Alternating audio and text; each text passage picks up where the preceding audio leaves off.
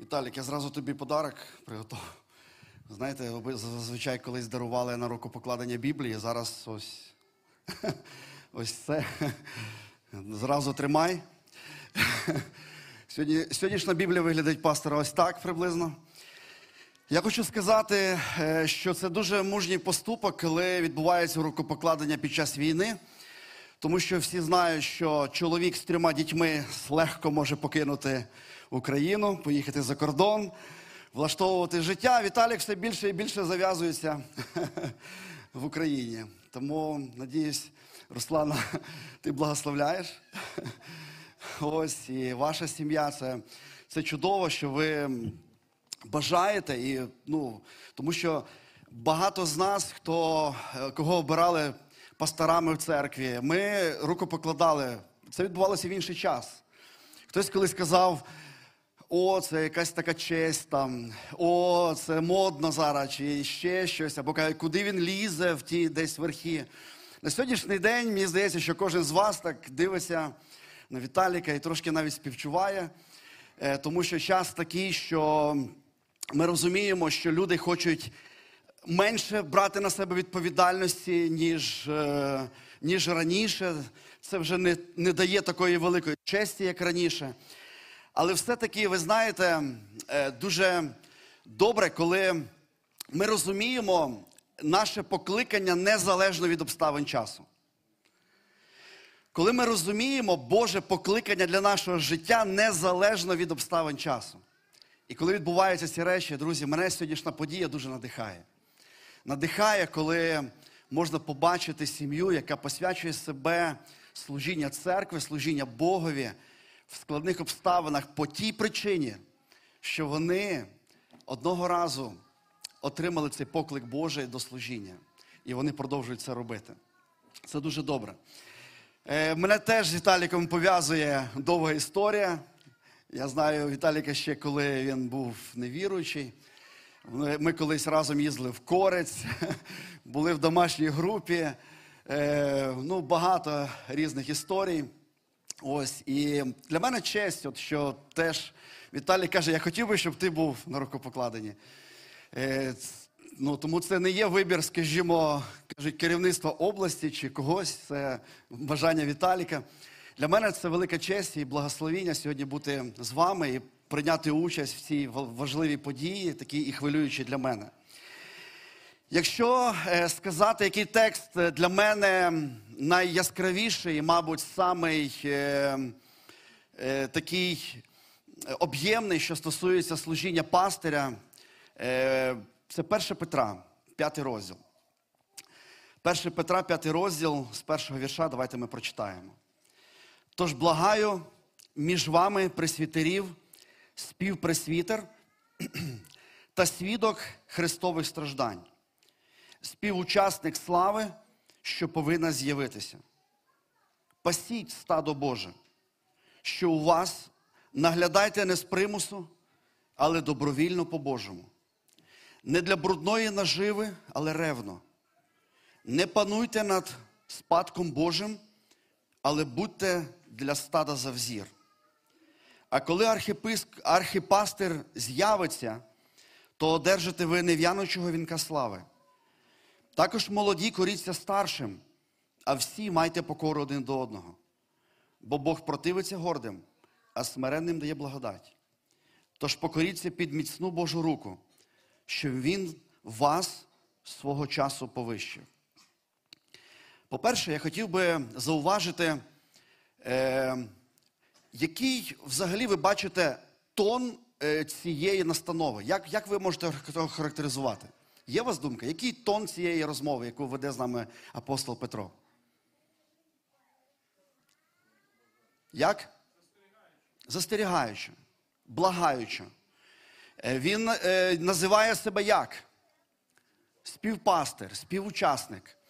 Тобто, іншими словами, друзі, далі він говорить про те: не пануйте, служіть, пасіть, будьте за взір. Ось Тарас сьогодні говорив вже про те, що це слова от пастуха, пастиря, який хоче передати настанову для свого співпастиря. Але знаєте, перше, що я хотів би сказати, як побажання, настанову для для Віталіка.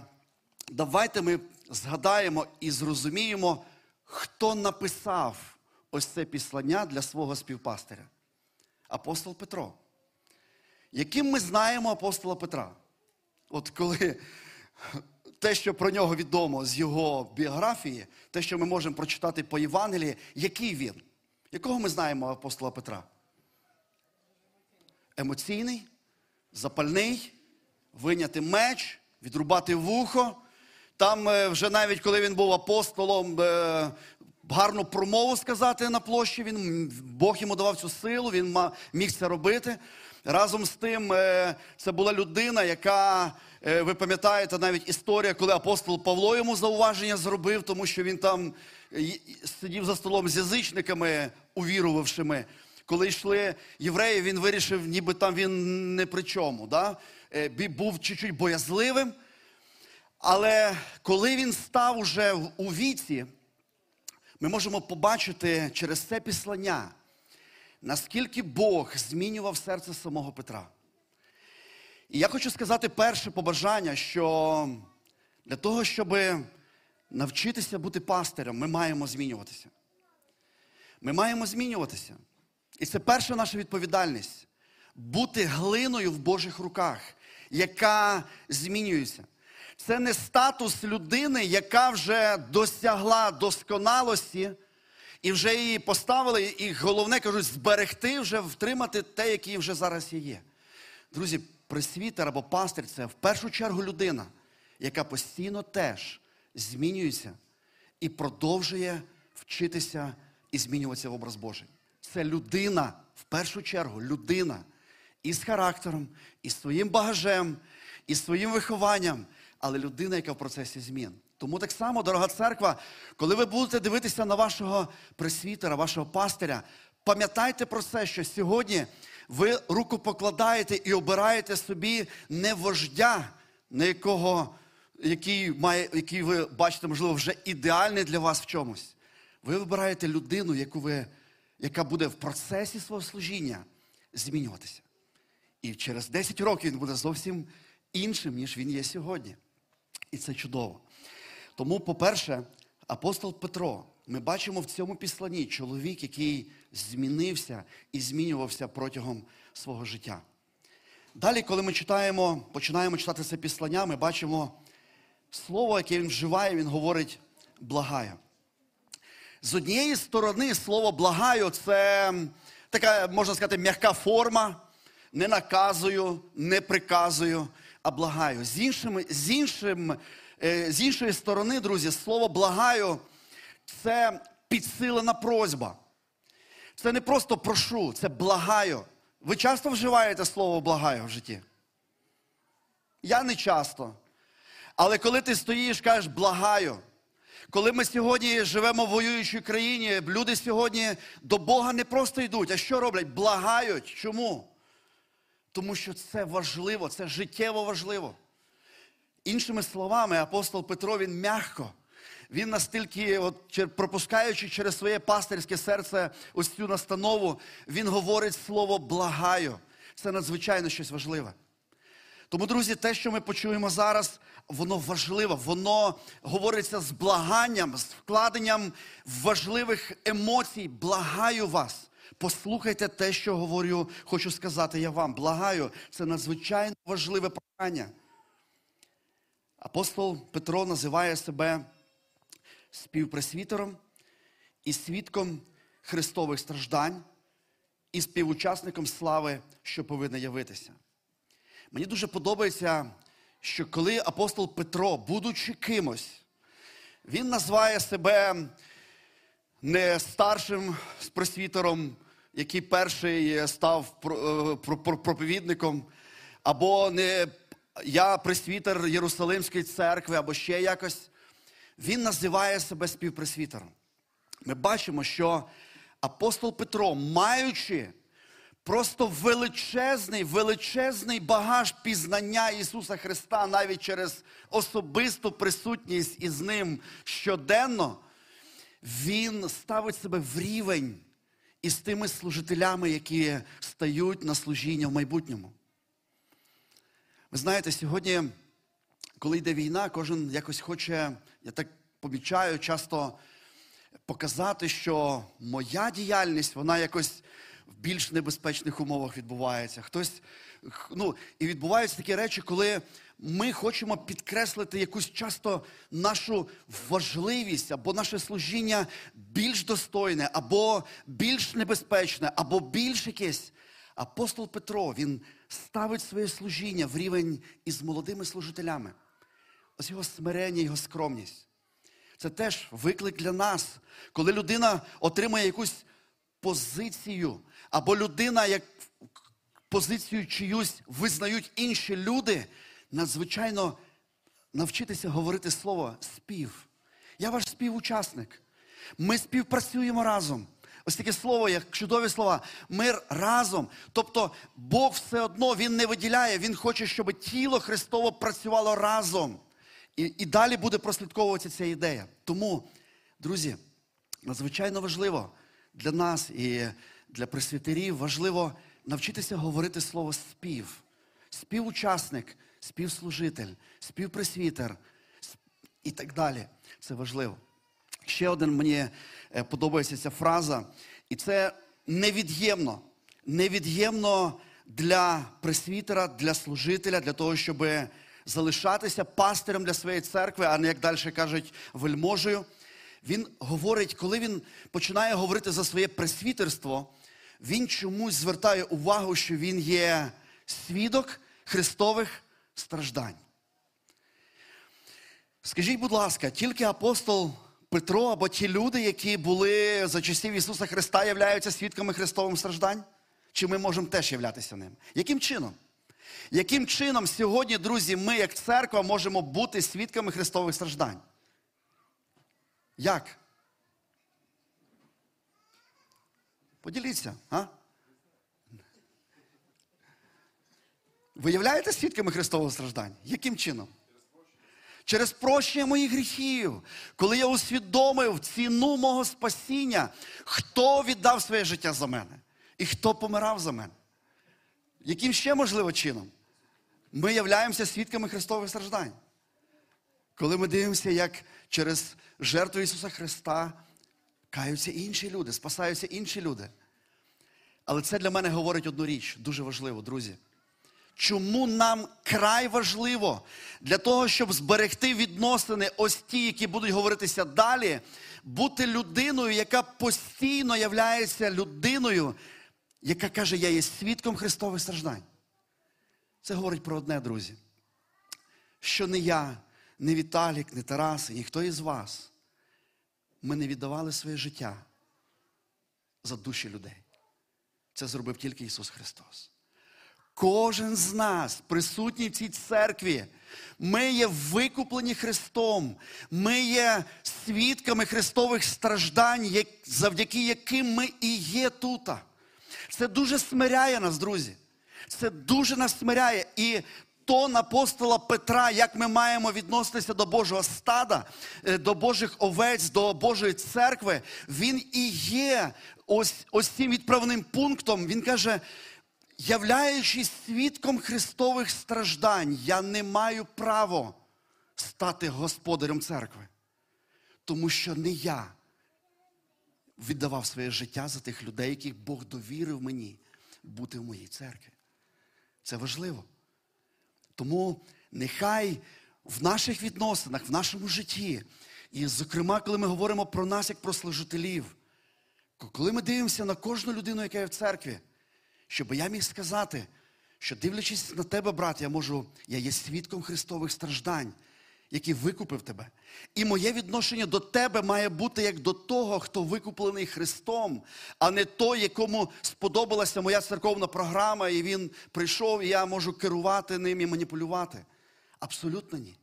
Людина викуплена Христом, і це має бути наше відношення один до одного ось таким чином. Людина оцінена Богом надзвичайно дорого. Переді мною стоїть дорогоцінна Божа людина, за яку він віддав своє життя. Це багато що міняє для мене особисто. Я сподіваюся, і для нас всіх. Ще одне далі, коли він говорить співучасник слави, Він же дивиться в майбутнє. Каже, страждання Христові, які показують, яка буде потім слава. І він каже: пасіть Боже стадо, що у вас, наглядайте не з примусу, але добровільно по-божому, не для брудної наживи, але ревно. Не пануйте над, стат, над спадком Божим, але будьте для стада за взір. Кілька слів тут є е, пасіть. Ми часто, я знаю, що ви так само часто використовуєте ці ілюстрації, коли пастух пасе овець. Але е, я думаю, Віталік теж зустрічався з цією ідеєю, що коли ми говоримо, коли Біблія каже пасти овець, є три практично речі, які робить пастух для овець. Перше, він їх кормить, друге, він їх веде, а третє, він їх захищає. Ось ці три практично слова, які і означають слово пасіть. Я думаю, що ти розумієш ці слова, і ти розумієш, е, е, про що ми говоримо зараз. Але саме головне, саме перше, що хотів би сказати, просто будь проповідником Євангелії і за кафедрою, і скрізь. Це, це перше основне твоє покликання. Е, Пам'ятаєте в дії святих апостолів, причина, чому, чому вибирали деяконів в церкві? Щоб пресвітери і пастори, що вони могли робити? Бути в слові і в молитві. Я завжди підтримую ідею, коли ми всі пастори стаємо крутими волонтерами, ми робимо багато роботи, роздаємо багато їжі і все інше. Але ми маємо зрозуміти, друзі, що якщо ми залишаємо діло молитви і слова, ми маємо все одно повертатися. Сьогодні чую, ми так само в цих самих умовах, ми так само кілька днів назад сиділи, говорили, треба відновляти домашні групи. І ми розуміємо, що ми маємо не втратити за багатьма практичними речами. І ми зараз говоримо не про те, що потрібно залишити практичне служіння. Ми зараз говоримо про те, що церква є повністю да, для того, щоб разом робити служіння. А пастир і пресвітер він має продовжувати робити свою душепастерську роботу в церкві, проповідувати слово, проповід... бути готовим проповідувати, бути готовим іти, спілкуватися з людьми, займатися душепікунством. Ось це покликання. Якщо вже від цього багато часу крадеться, потрібно говорити в церкві. Друзі, допомагайте, кажіть, я готовий підтримувати, робити, але щоб мій пастир, мій пресвітер в церкві, він займався служінням слова, служінням молитви і так далі. І це дуже важливо. Пасти е, це кормити, вести і захищати. Е, далі говориться слово наглядайте. Е, цікаве слово, друзі, коли ми читаємо Іван, післання до Єфесян, там описується цікавий такий якби, момент, коли Бог каже, для чого взагалі він обрав пресвітерів, пророків, євангелистів в церкві. Тобто керівний склад церкви для чого? Щоб допомогти людям в церкві, для того, щоб підготувати, написано, людей до діла служіння, що зробить церкву досконалою. Послухайте, дуже важливо. Біблія вчить нас одній важливій істині. Кожна людина, яка увірувала в Ісуса Христа, являється Божим священником. Пресвітер церкви, пастор церкви не є посередником між церквою і Богом. Рукопокладення пресвітера це не є момент, коли з сьогоднішнього дня є у вас посередник, і ви можете приходити до нього, і він буде всі молитви ваші донести, до Бога. Абсолютно кожна людина є Божим священником. Коли говориться слово пасти або наглядати, інше слово наглядати слово допомагайте.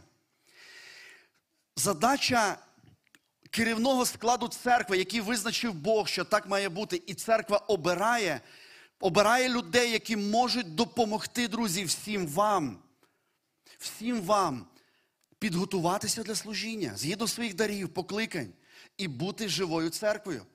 Тому що це не є посередництво, це є допомога зробити церкву дієвою і плідною для Ісуса Христа.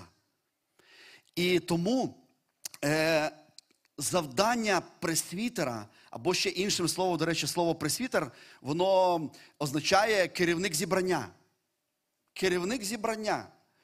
Ось. Тому він не, не первосвященник, не ще якийсь інший. Він керівник зібрання.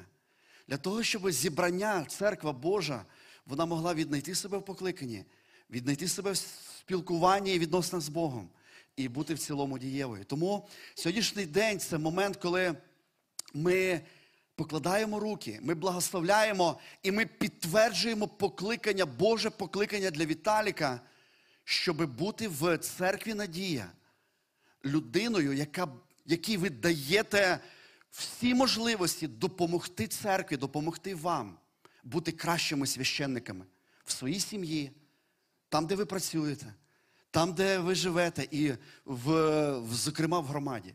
Тому, друзі, е, пастир або пресвітер це людина, яка допомагає або якби так наглядає, щоб церква могла рухатися і розвиватися. А вчить, Біблія вчить нас, що всі ми є священники, і кожен з нас відповідальність несе за своє священство. Далі ми бачимо, що не повинен робити пресвітер, каже, не пануйте. Інший переклад говорить, не встановлюйте господство над людьми, як це роблять, е, як це роблять в світі цьому. Е, Ісус Христос про це попереджав, паралельний текст каже, що вельможі цього світу що роблять? Вони панують. Але далі він говорить просту фразу, але в вас хай що? Так не буде. Каже, хто хоче бути старшим, хай буде слугою. Хто хоче бути, хай служить. Тобто Біблія перевертає, е, можна сказати, хотів сказати, з їх на голову, навпаки, з голови на ноги, принцип лідерства. Лідерство через служіння, а не через встановлення свого авторитету, або якимось чином, е, що ви маєте мене слухатися тільки виключно із-за моєї позиції. Служіння. Служити людям це те, що і дає можливість людині бути ось на цій позиції. Мені дуже подобається, що в нашому контексті, коли обирають пресвітерів, пасторів, є випробувальний період. Що це значить? Коли ми говоримо про ці речі, е, я я впевнений, що ваша церква скаже, а, ні-ні-ні, стоп. Якщо так має бути, я думаю, що ви вже проговорювали не раз ці речі. І ви розумієте, що Віталій і його сім'я це люди, які служать. І ви сьогодні даєте йому ось це благословіння згідно того, що ви бачите його служіння. Правда чи ні? Так я говорю? А не із-за того, що ну давайте поставимо, а тоді буде видно. Тому я думаю, що у вас саме так воно і відбувається. І ще от далі йде підбадьорення. Каже, а коли архіпастер з'явиться, ви одержите нев'яночого вінка слави. І ось єдиний, хто може називатися архі, владика і так далі, це Господь нас Ісус Христос, що і починав, що і починав це післання, цей, цей розділ апостол Петро. Чому він єдиний, хто є ось цим архіпастирем, кому впокорені навіть всі пастори? Тому що він єдиний, хто віддав за нас своє життя. І це тому він є ось цим архіпастирем. Ми всі співпастирі, і ми всі ті, хто разом в Божій церкві йдемо до цієї двічності, до цієї нагороди. І е, він тут підкреслює апостол Петро ось цей момент нагорода людська винагорода і винагорода Божа. Я знаю, що в житті кожного християнина і в житті пресвітерів в тому числі бувають моменти, е, скажімо так, компромісні, да, або некомпромісні виклики, навіть, скажімо так. Коли людина або вона мусить прогнутися ради людської слави, людської нагороди, не тільки грошової, або все-таки бути вірним служителем, пам'ятаючи про нагороду небесну. Тому Бог каже, та нагорода, яка чекає там, вона набагато вища, краща, славніша, ніж будь-що, що ви можете отримати від людей. Іноді навіть попадаючи в пастку і в залежність від людей, від яких отримують люди, або ми отримуємо якісь нагороди. Ось, це дуже важливо. Дуже важливо. І ем, далі Іде звернення до громади. Також молоді. Слово молоді тут не говориться тільки для молоді, хоча у вас церква багато молоді, це добре, але молоді це молодші духовного віку, чим ви обираєте пресвітера. Він говорить просте слово, каже, коріться старшим. Коріться старшим. Е, коли люди вінчаються, теж говориться слово покора. Потім жінка каже, а що я маю, а чому потрібно. Друзі, є порядок, який робить мир і робить порядок. Є Божий встановлений порядок, який приносить гармонію. Всі інші спроби якимось чином по-другому побудувати відносини, вони приводять нас в роки блукань, в роки, в роки страждань і безвиході. В євреям написана проста причина, чому молоді мають е, слухатися і коритися наставника. Слухайтеся ваших наставників, коріться їм, бо вони пильнують душ ваших, як ті, хто мають здати справу. Нехай вони роблять це з радістю, не зітхаючи, бо це для вас не корисне. Ви любите корисні продукти, ви любите корисні фільми, ви любите корисне і так далі. Друзі, відносини теж мають бути корисні. І відносини, які Бог закладає, що має бути е, послух і покора людям, яких ви обираєте як служителів, це робить обстановку в церкві корисною для церкви. Це важливо. Це дуже важливо. І ще один момент каже, щоб пастир або пресвітер міг здати справу. Хтось е, часто каже, я вже говорив про це, ким, е, ким не являється пресвітер або пастир. Віталік сьогоднішнього дня не буде вашим посередником між Богом і, і вами. Ось, по-перше. І по-друге, часто цей текст е, в євреїв трактують, кажуть, якщо людина відходить від Бога, каже, що пресвітер, ти будеш винуватий, ти будеш відповідати за мою душу і так далі. Друзі, подивіться, Біблія завжди, кожна людина, яка приходить до Бога, вона несе відповідальність за свої особисті відносини з Богом. За що відповідальний пресвітер згідно цього тексту? За справу, яку йому доручив Бог. І він тут говорить цікаво, коли каже: е, слухайтесь наставники, коріться, вони пильнують душ ваших, мають здати справу. І це і слово справу, е, інший переклад каже, переклад каже, що слухайтеся, тому що пресвітер має потім вам, вас передати Богу. Каже, як той, хто має вас передати. Не справу, не бумаги, не списки церковні, да? а вас передати. І ту справу, яку сьогодні покладає е, Бог на служителів, це що? Підготувати і допомогти членам церкви мати відносини з Богом і бути в служінні. Але за відносини з Богом і бажання бути в служінні Богові несе відповідальність. Хто? Кожен особисто перед Богом за себе. Тому е, відповідальність пресвітерів допомогти, наглядати, пасти, дати можливості для кожної людини бути, мати ось цей зріст, допомога і так далі.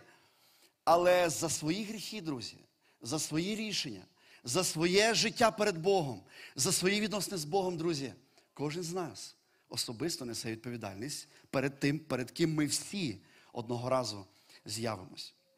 Отож, дуже прості речі, настанови, пасти стадо, допомагати, допомагати церкві, знаходити себе в житті, в служінні відносно з Богом. Разом з тим є величезне прохання до церкви. Якщо ми сьогодні благословляємо, якщо ми сьогодні руку покладаємо, ми кажемо, це не тільки ми обираємо людину і кажемо, тепер держись. Я себе посвящаю, друзі, я себе посвящаю бути життям покореним Богові і так само послуху для служителів. І в самому кінці я хотів би зробити висновок. Ось це здорова атмосфера церкви, яка буде, коли ось ми говоримо про ці речі. І каже: а всі майте покору один до одного. Всі майте покору один до одного, бо Бог противиться гордим, а смиренням дає благодать. І в самому кінці, отож, всі покоріться під міцну руку Божу, що Він вас свого часу повищив, і покладіть на нього вашу журбу, бо Він опікується вами. Ось, ось така формула життя церкви. є архіпастир, є співпастирі, є церква, яка має, які мають один одному покорятися, всі мають коритися один одному, і зрештою вся церква має коритися кому? Богові, тому що Він є той наш викупитель. Е, ми читаємо в Євангелії слово рукопокладення. В кількох е, контекстах це зустрічається. По-перше, не один раз говориться про те, що людей для рукопокладення обирали з-поміж церкви, особливо служителів, деяконів. Е, Були місіонери, коли церква зароджувалася, апостол Павло проходив і каже, рукопоклади пресвітерів. Що це означало або що це означає рукопокладення? Друзі, рукопокладення воно завжди робилося, коли ну, ми говоримо і читаємо, старші покладали молодших. Це щось не, не по віку, а можливо по духовному росту, е, по, по духовному досвіду і так далі. Це відбувалося з тієї причини, що це момент довіри, це момент е, благословіння, це момент, коли е, людина, яка каже, як апостол Петро, він каже, ти являєшся тепер моїм співслужителем і співпресвітером. Це момент визнання. Е, Це по-перше. По-друге, рукопокладає церква. Церква рукопокладає, тому що кажуть, ми благословляємо, ми довіряємо, ми обираємо, і тому пресвітер вибирається для служіння, не просто, знаєте, служіння, служіння помісної церкви, яка обирає на служіння. І тому сьогоднішній день, друзі, е, це момент посвяти, момент вашого святого так, те, що ви вже обговорювали не раз, що ви дійсно благословляєте брата і його сім'ю на пресвітерське, пасторське служіння в церкві. Що ті речі, про які ми говорили, ви бачите, що вони в ньому зростають, і ви готові, покладаючи руки на нього, смиряти так само своє серце, щоб церква Божа в цьому контексті мала здоров'я і була і правильно рухалася. Тому, друзі, благословляєте? Да? Слава Богу. Я хотів би покликати Віталіка.